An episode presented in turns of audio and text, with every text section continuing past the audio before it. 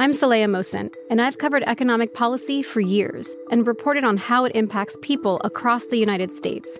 In 2016, I saw how voters were leaning towards Trump and how so many Americans felt misunderstood by Washington. So I started The Big Take DC. We dig into how money, politics, and power shape government and the consequences for voters.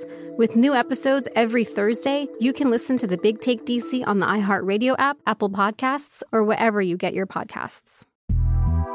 The Big Take from Bloomberg News brings you what's shaping the world's economies with the smartest and best-informed business reporters around the world. We cover the stories behind what's moving money and markets, and help you understand what's happening, what it means, and why it matters every afternoon. I'm Sarah Holder. I'm Saleha Mohsin. And I'm David Gura. Listen to The Big Take on the iHeartRadio app, Apple Podcasts, or wherever you get your podcasts. This is the New York City Cast with Will Hill, presented by Bet Rivers. What is up, New York City Cast, Bet Rivers Sportsbook. A Tuesday show for you today. Jake Fisher of Bleacher Report is going to join us. He did a great piece on the Nets Harden deal. Great behind-the-scenes piece. If you want to check that out, it's at Bleacher Report. Really some good sources. He was one of the first ones to kind of be on top of it and say a deal was going to go down. So, you know, he's got great connections, great sources. He has a lot of intel. So we're going to have him on, talk about the Harden trade, what it means for the Nets, and just kind of delve into the inner workings of how it went down and what kind of started the tension between Durant, Harden, Kyrie. So looking forward to that. Still have a few days before we get back to basketball in terms of the NBA. All-Star Weekend, and this is kind of a problem with the NBA, where so much of the NBA news cycle is not even on the court. It's not even the games. A couple examples this weekend. LeBron, who can get ornery, as we know. He can get very passive-aggressive. He made a couple different comments that were interesting. He said that he wouldn't rule out coming back to Cleveland. He wants to play with his son at some point. That money wouldn't matter, so that was one little salvo at the Lakers. Also made some comments about Sam Presti, the Thunder's GM, and just went on and on, gave this long soliloquy about what a great job he's done, what a great, evaluator of talent he is, kind of a wink-wink at his own guy who apparently he's not happy with over the Westbrook deal, which, look, they're not trading for Westbrook without LeBron. Part of that's on LeBron. I guess LeBron wanted them to do something at the deadline. Polinka didn't want to double down on a bad move. So always some, extracurricular activities in terms of the NBA. LeBron not happy when his team's in ninth place, and I don't blame him in one sense, but part of it's on him. But the one locally that's interesting is with the Knicks, and that is the report that William Wesley, the executive vice president for the Knicks, also known as World Wide West, reportedly has pointed the finger at Thibodeau. He's the blame guy. He's kind of the scapegoat here, and I just don't see it. I don't think Thibodeau's done a great job. I don't think he's a great coach, but he took this team that's very mediocre, this roster that's very mediocre, somehow got him to the 4 seed last year. Did they overachieve? Absolutely, they overachieved. But the idea that they weren't going to come back to the pack this year, I don't know what you're thinking. I don't know how you could blame Thibodeau. I don't care who coaches this team. You could get Phil Jackson, you could dig up Red Auerbach, whoever was coaching this team. What do you think? They're going to the conference finals? Do you think they're going to the finals? This team is very average. I think you could probably quibble with some of the rotations. Maybe you should play Toppin more. You should play Quickly more. You should play the young guys. Yeah, I'll give you that. I'll buy that. But again, if you're going to play Quickly, you're going to play Toppin. What are you going to be? Go to the Eastern Conference Finals where you're going to be, 60-22 if you play Obi Toppin more? I just don't buy it. What I think is, they have 9 or 10 just kind of mediocre players. So people talk about the starters being bad. It's like, no, the starters are mediocre. They're just not doing as well because they're going against other starters. You bring in the bench guys, they're going against other bench guys. So you kind of have 9 or 10 equal parts.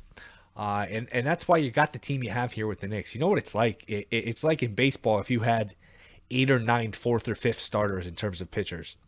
You don't have a pitching rotation with an ace. You don't have a pitching rotation with a number 2. Randall's taking a big step back. You got a bunch of, fourth, fifth, back of the rotation starters. Now, they're major league starters. They're good enough to eat innings. And you got a bunch of them, but that's kind of the Knicks right now. The Knicks are just a bunch of mediocre players. I don't buy the idea that Thibodeau is to blame, that Thibodeau's holding this team back. Again, you could play Reddish more. You probably should. That's probably annoying the front office. That's annoying the fans. But, you know, I just don't buy the idea that this is some great roster that Thibodeau is holding down. But anytime there's leaks that there's going to be a blame, that there's a scapegoat, when you start to play the blame game, that gives you the sense that if you're searching for a scapegoat, you're probably going to find one. You're probably going to point the finger at somebody. Somebody's going to pay the price. Again, I have a hard time putting this on Thibodeau. My guess is, my sense is they give him another year, but it sounded like he could be on the hot seat, whether that's fair or not. And that brings us to the next thing, which is, I don't know if you guys saw this, but Zion Williamson, the Pelicans sent out, I think it was for season tickets for next year, and they mentioned Ingram, they mentioned McCollum, they mentioned a couple different guys. They very noticeably left Zion off of that list, which gets people talking, gets people thinking that, you know, maybe they're just not, maybe they're ready to say, you know what, let's cash in Zion for, even if it's 50 cents, 75 cents on the dollar. You know, we're tired of playing the waiting game. We're tired of making our fans wait, giving our fans false hope. Let's just get a couple, you know, known commodities, picks, whatever it is. We can't get this guy in the court. You know, he's basically not even playing. I mean, he's in his third year now, and he basically never plays, So maybe it's just a point where there's some tension between Williamson and the organization, and you just kind of cash in the chips, which brings in the Knicks. We know how they operate. We know how they've operated in the past. They get impatient. They have an itchy trigger finger. They've had a bad year. They got a coach here who wants to win now. They got a front office who, you know, it seems like they got the right idea in terms of building for the future. But again, that can change very quickly. They spent a lot of foolish money this past offseason on whether it was Fournier, Kemba Walker. You know, none of those guys have really panned out. I mean, would you be shocked if you see a scenario this summer where the Knicks put together, you know, 3 or 4 first-round picks, 3 or 4 pick swaps, some of these young players, and try to bring Zion in here? You know, you got Barrett on the team, who was his teammate in college. You got Reddish, who was his teammate in college. Would you be shocked if they put together? I mean, you can't put together like an Anthony Davis type package, but could you put together, you know, half that? Like I said, 4 or 5 combination of picks, pick swaps, and go all in for Zion. I wouldn't be shocked. And man, I don't know if I'd be against it, but that would make me very nervous with Zion's weight, with his inability to stay on the floor. Boy, that's a dangerous guy to kind of go all in on. But, you know, if you're the Knicks, you need a star. You need a star at some point, and, you know, who knows if you're going to get lucky in the draft. It's one strategy to sit here and wait for the next unhappy superstar, and maybe you can put Zion in that class. But like we've talked about in the past, I mean, you just go around the league in terms of the superstars in the league, whether it's Jokic, Luka Doncic, Ja Morant. A lot of these guys are younger. They're signed long-term. You know, maybe Mitchell becomes available in Utah. Again, is Mitchell somebody? I mean, you love to have him, but is that somebody who's your, you know, a number one guy that you can build a championship team around? I'm not sure, but I do think the Knicks will be tempted by Zion. That's a fascinating really discussion, because on one hand, you know, look, Embiid had a hard time getting on the court his first 2-3 years, and it was like, all right, is this ever going to happen? And again, it hasn't been perfect. He's missed a lot of chunks of a lot of seasons, but he's been great. I mean, he's been an all NBA level performer. So maybe you get Zion on a different conditioning program. Maybe he kind of sees the light and says, you know what, if I don't get in better shape, I'm never going to get on the court. I'm not going to have a career. And he goes on to have a 10-12 year, you know, Hall of Fame career. Is that impossible? It's really not, but it's definitely a fascinating conversation if you're the Knicks, who, like I said, I mean, if you're blaming Thibodeau for this roster, you're kind of naive to the lack of talent. Again, Immanuel Quickley and Toppin and, you know, Grimes, they got some nice players. They got 8 or 9 okay players, but okay is just okay. Okay is not good enough, and especially when you look at the East. The East is much better. I mean, the Bucks are the champs. The Nets basically came into the year with a super team. Didn't work out, but they still have, I mean, Durant. They have, you know, Simmons and a bunch of shooters with Durant. That's still a really good roster. The Cavs have come on. The Raptors are well run. Celtics still have Brown and Tatum. The East is pretty good. The East is deep. For a long time, it was the West and a big drop off with the East. Not that there wasn't any great teams in the East, but for a lot of years it was 6 or 7 of like the 8 or 9, 10 best teams in the league were in the West. That's not really the case anymore. The bottom of the West is kind of weak. The East is pretty damn good. The Heat, who a lot of people don't really talk about, are incredibly good, consistent, deep. Philly's got Embiid and Harden. You just go down the line. The East is very good. And if you're the Knicks, what do you really have? And Barrett's a nice player. Maybe he can make an all-star team at some point, but you don't have that A-plus blue-chip guy that you can just kind of hang your hat on when, the NBA, that's the end of the day, that's what it is in the NBA. It's about a superstar. It's, to go back to the baseball comparison, it's like having an ace. You need that guy you can start on opening day. You need that guy like DeGrom that you can give the ball to game one of a playoff series. That's the name of the game in the NBA, is having a great, great player. That's how you win championships, and that's how you compete for championships, having a top 3, top 5, even top 10 player. And the Knicks don't have anything close to that. So I understand the appeal, the allure of going after Zion. It's a fascinating really proposal here to think of the idea of, could we really go all in and get Zion for 4 or 5 picks and some of these young guys? It's dangerous, it's risky, but it's at least worth thinking about. And again, it's hard for me to say yes or say no without seeing the price. To me, this is price sensitive, because I can't bring Zion in and just have him be by himself and say, all right, I got Zion, I'm all set. Again, him staying on the court's an issue. Him with Thibodeau's an issue, because even if Thibodeau's still here, Thibodeau's got a habit of playing these guys and running them into the ground. Between Thibodeau's style of running guys into the ground and Zion's inability to stay on the court, that could be bad. He'd be hurt basically, by Halloween with the way, Thibodeau's habit of just running these guys, playing them 40-plus minutes, and Zion's inability to stay on the court. That's a dangerous combination, but... the Knicks are desperate. They've had a bad year. They're starting to point fingers. The owner is very moody. The owner has a habit of, all right, things aren't going well. Let's throw $80 million at Phil Jackson. All right, let's throw picks at this guy. Let's go for the quick fix. And that's a dangerous way to do it. That's a very dangerous way to do it. But again, I don't know where you're going for a superstar if you're going to pass on Zion. But to me, it's worth a thought. It's risky, but it's definitely worth a thought. It's just, it's very price sensitive. If you're going to go all in and give up 4 or 5 picks and pick swaps and kind of cripple your franchise, there's a scenario where you go all in, it doesn't work out, those picks end up being really good, and you've just kind of stalled this progress you've made the past couple of years, where it feels like, the last couple of years they've stabilized the franchise, they're in good hands. And they are. I feel like they're in pretty good hands, even though they're not close to a title. They're in pretty good hands, going in the right direction. But again, that can be undone with one impetuous trade. And that's something I would worry about if I was a Knicks fan.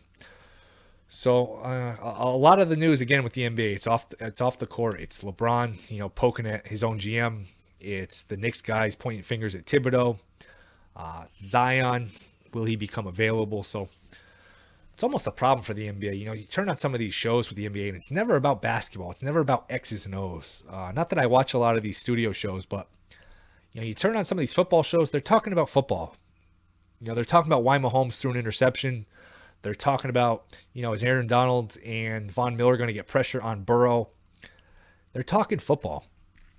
And when you turn on these NBA shows, a lot of the NBA coverage is, which superstar's unhappy. It's the drama. It's how does this guy's legacy match up? Who's better, LeBron or Jordan? It's a lot of non-basketball, and it's a lot of transactions, which, I don't know what ramifications that has long-term. I do think that's a bit of a concern for the league, where the league's more about the transactions than the games. I feel like a lot of times people don't even watch the finals. A couple weeks later, free agency starts, and, people get all excited for free agency and who's going where. And that's almost the main season. The finals are almost secondary to the transactions, which is backwards, because the point of this whole thing is to win a championship, to win in the playoffs. And, I just don't know how much people watch games anymore, follow the games, talk about the games. To me, it's more about the transactions. And I know I spent a few minutes talking about transactions, potential transactions, but we spend a lot of time on the show talking about the games, the matchups, who's going to win, who's going to cover, that kind of thing. So there's a balance. You can talk about both, but I do get concerned for the NBA's future here that it's too transaction-based. But speaking of transactions, we have Jake Fisher next, the Bleacher Report. He's going to tell us all about the Harden trade, how it went down, why it went down, the relationship between Harden and Durant, and what the new look Nets look like with Simmons and the shooting around him. So let's talk with Jake Fisher. It's been a trip going to New Jersey to place your online sports bets, but those days are over. Legal online sports betting is now live in New York with Bet Rivers Sportsbook. Sign up right now. Download the Bet Rivers app or go to BetRivers.com. Get an account and start making your bets right here in New York. You even get up to a $250 match on your first deposit. That's Bet Rivers Sportsbook. Must be 21. Playable New York only. Gambling problem? Call 877-8-HOPE-NY or text HOPE-NY 467-369. All right, we are back. New York City Cast, Bet River Sportsbook. The book is Built to Lose, How the NBA's Tanking Era Changed the League Forever. The author is Jake Fisher, and the reason we have Jake on is he wrote a great piece for Bleacher Report, who he also writes for, on what is the story of the league, which is Harden, the Nets, who are the title favorite, 11-game losing streak, and a lot to unpack. Jake, how's it going, man? Thanks for coming on. I'm doing well. A little run down from All-Star Weekend, but happy to join you here today. How are you? I'm good, man. Yeah, Cleveland can wear you out, man. That's the party capital of the world, Cleveland, Ohio. So, you know, what happens in Cleveland stays in Cleveland, obviously. So I won't even get into what happened. I'm sure it was crazy. You know, I'm not even sure where to start here with the Nets. You know, I think of the Office meme where I think it's Michael, Dwight, and Andy are all pointing one finger at the other two, and that's kind of how I picture this Durant, Harden, Kyrie thing. I think there's probably blame to go around everywhere, except maybe for Durant. I guess my question would be, what started this? Would you say, you know, I know you detailed San Diego training camp. Harden's not in shape. Durant realizes that. Is that kind of where the tension all started? I think so, but also I think it's important to stress that this was the ultimate context of them not advancing that deep into the postseason last year, and having injuries play a big factor. And that detail that I kind of snuck in later down in the story about how Harden's, there was definitely a miscommunication. I don't know exactly the particulars of what led to it, but Harden ultimately missed a treatment session one morning, April 5th of last year, that led to him re-aggravating that hamstring injury that ultimately kept him sidelined for a couple games against those Milwaukee Bucks in that semifinal series that, you know, Kevin Durant's toe is on the line. Everyone famously remembers that. You know, if Harden's healthy, even if, you know, with his actual reality where he was not healthy, and if Brooklyn were able to have advanced, you know, they probably would have gotten Kyrie Irving back. Harden would have been healthy. You know, if the Nets go on and win the title, even, you know, we're not having this conversation right now. But that's the ultimate starting point, and I think it really started to then start to bubble beneath the surface once Harden did report to training camp that he was out of shape. I mean, obviously, Harden and Durant played, what, 3 years together in OKC? Did they have a good relationship? What was their relationship like when they were at the Thunder? I think so. From what I've been told, Harden looked up to Durant more so than he did to Russell Westbrook, and that Durant was obviously the guy. Like, Russ is an MVP in his own right. You know, many, many time All-Star, one of the top 75 players of all time. But all three of these guys are. But I think it's been pretty clearly communicated to me that Harden looked at Durant as that type of alpha scorer, that, you know, that number one type of guy that he was always. And it's that's been a surprising dynamic in this current iteration of their relationship. I will say, you know, Durant ultimately kind of being a voice and allowing this deal to go down, I also don't think necessarily Durant wasn't opposed to not paying Harden the money he wanted. And back in those OKC days, I think there may be still be some lingering tensions beneath the surface about how that situation in Oklahoma City eventually unfolded, and how Harden was always kind of the sixth man there. And they did not necessarily want to pay him to become the starting caliber player that he obviously became in Houston. Yeah, I mean, the piece is great. Again, Bleacher Report, go check it out. Really well worth a read. I don't want to rehash all of it because I want you guys to read the piece. But you know, there's definitely some skepticism on Durant's end in terms of the injury with Harden, the hamstring, the severity of it, which I don't know. Do you think Durant would change his tune if you ask him now? Because to be fair, I think we were all, you know, kind of cynical. How hurt is Harden really? You know, is it more he's hurt or is it more he's unhappy? But he has missed, what, 4 or 5 games. He still hasn't played for Philly. Do you think that was kind of an unfair criticism or unfair skepticism from Durant?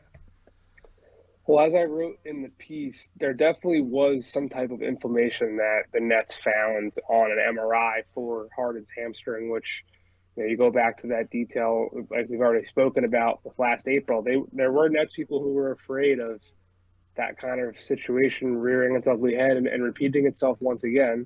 But at the same time, you know, he was playing pretty well until he shut it down. And, you know, I don't want to take credit necessarily for the transaction happening, but you know, it was the day after my first report at Bleacher Report about Harden's growing interest in testing for agency and looking at Philadelphia, and how that was playing a factor in the Ben Simmons trade conversations.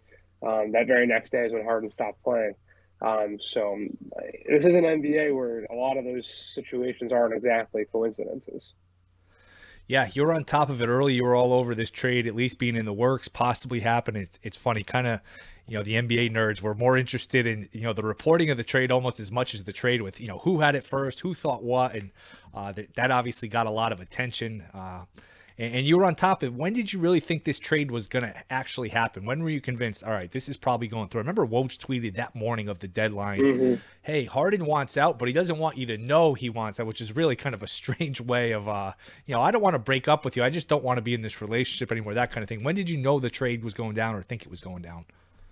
Yeah, I you know, as I wrote later on at BR, that Kevin Durant, from what I've been told, gave Sean Marks a call very early Thursday morning and said, let's get this deal done. And I think that is probably what ultimately preceded that report that you just mentioned. And, you know, when that came out, and as I started talking to people Thursday, it definitely became clear that they were going to be talking about it, and there was going to be, and they were going to get to the finish line, whether they actually crossed it or not. They were going to get right to that final 1-yard line. I did not know it was going to happen until probably like 1 Eastern time, because there was so much ego involved. You know, I mean, both sides, the Nets and Philadelphia, felt that they had leverage, and the Nets being that Ben Simmons was not presently playing games at that time. You could say the same thing about Harden, but you know, he had at least played that year. He was at least named an All-Star this season. But Philly's saying, you know, he could just leave you this summer for nothing, and we can talk to OKC and trade Tobias Harris and create cap space. So you might as well get this deal done now. There was a lot of ego and posturing going on both sides, where I was still skeptical up until the deal was made that it was going to happen. But yes, Thursday morning, it became pretty clear that all sides were now motivated and seeing the elephant in the room and wanted to get it done. Yeah, kind of a fascinating trade, because Philly looks at the Nets and says, you know what, you're desperate. You're going to lose this guy for nothing. That's their position. The Nets look at Philly and say, you're desperate. Your guy's not even playing. Our guy's, you know, is sulking. Maybe he's a pain. Maybe he's not in shape. Maybe he's disappearing every 20 minutes. But at least our guy has some interest in playing basketball. So kind of a fascinating dynamic where both of them are kind of pointing at each other saying, you know what, you're the desperate one. For sure. And I think ultimately, you know, these are two very, very high-profile organizations with very competitive and deep-pocketed ownership groups, and who have clear title championship aspirations, and they're in the same division. They're going to potentially be running into each other in the playoffs, and the way that Harden's injury situation kind of tanked Brooklyn's record, like, they could meet before the conference finals. So first round, it's not impossible. Exactly. And, you know, everyone in the league who I've spoken to about this dynamic in lead up to Thursday, all were very keen on cautioning that these types of superstar for superstar trades don't necessarily happen in season. A superstar being dealt for, you know, anything, any type of return doesn't necessarily happen too often in season. So it definitely was unlikely to occur all along, but, you know, clearly all the motivations aligned at the right time. Yeah, you go through all the trade deadline deals, and as much as we talk about the trade deadline, it gets a lot of attention. It's in kind of that dead period of February where not a lot's going on. trying to think. Rasheed Wallace got traded. That helped Detroit win a championship. Pau Gasol got traded. Now, they made the finals that year. They didn't win a championship, but they did win two the next year. You don't really get a lot of these titles that swing or deals that swing, you know, who wins the title mid-season. Yeah, I think that there's more so deals like Jason Kidd going to Dallas in that season in 2011, or just those supplementary rotational pieces that give you that one more starter, that give you that bench score that you need. Those are typically the contender moves that ultimately play a real factor in the championship. We don't typically see these types of dramatic changes in events.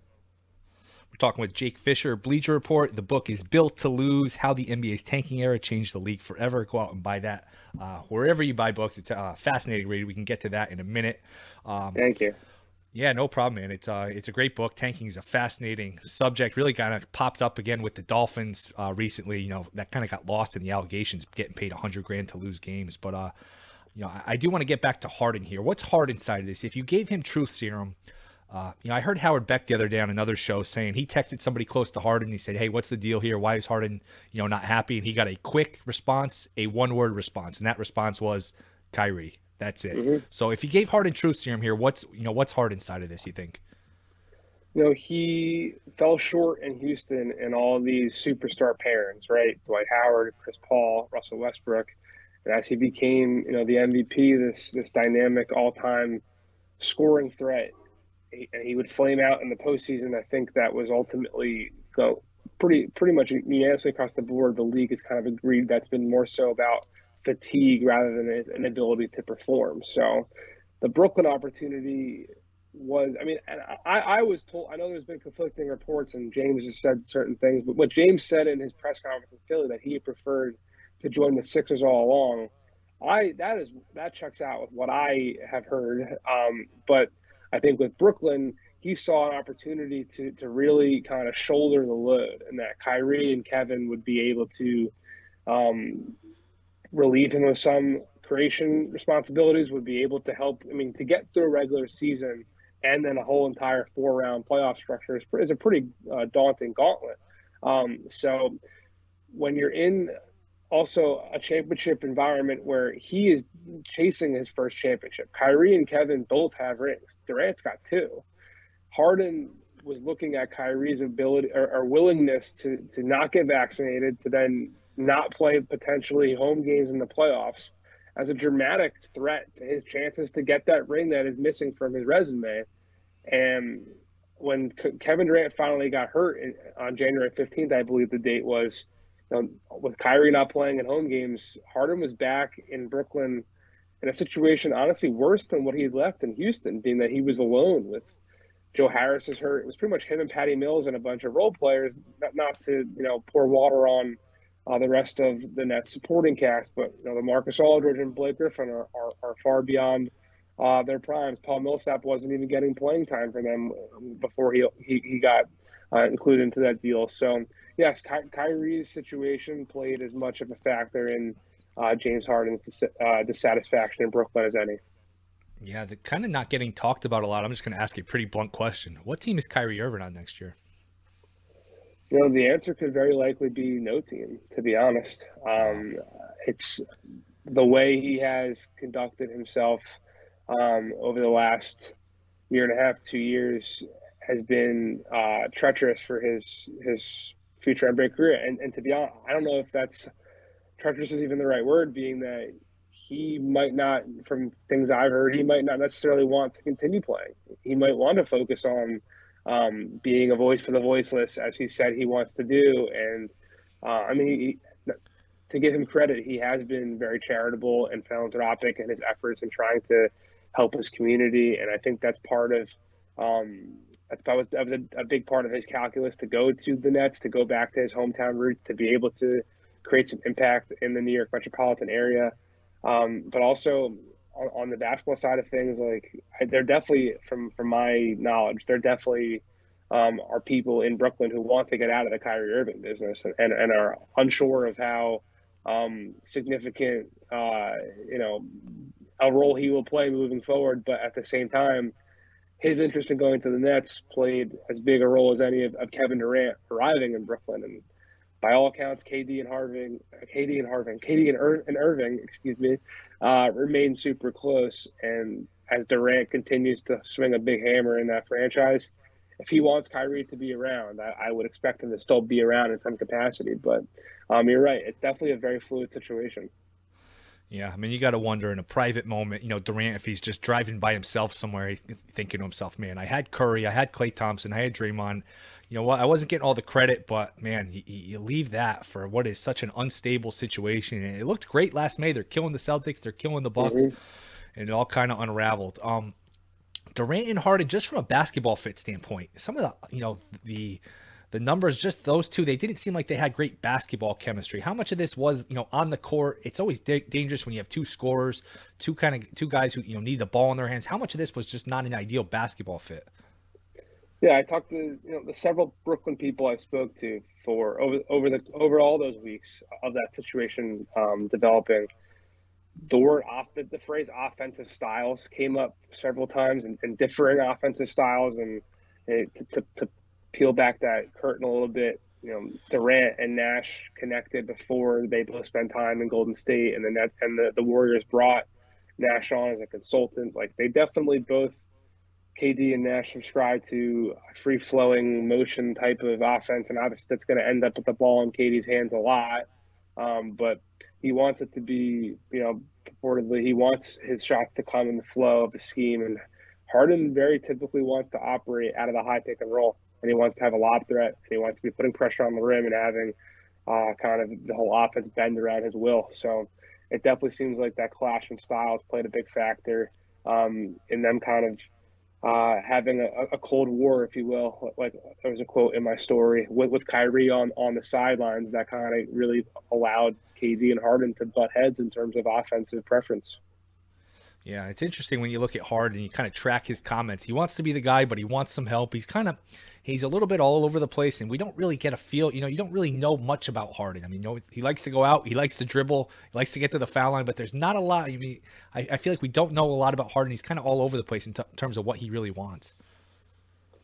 Yeah, I think ultimately the fit between him and Joel Embiid is going to be very interesting. It's something that a lot of Sixers people I've spoken to have openly admitted that it's not exactly a perfect match made in heaven on paper in terms of their playing styles, but Embiid and Harden are at least, we know one thing about both those guys definitively. It's that they're both super driven by winning a championship, and maybe they can just use each other to get that title, and that'll be that. Maybe that's all the connective tissue that they need.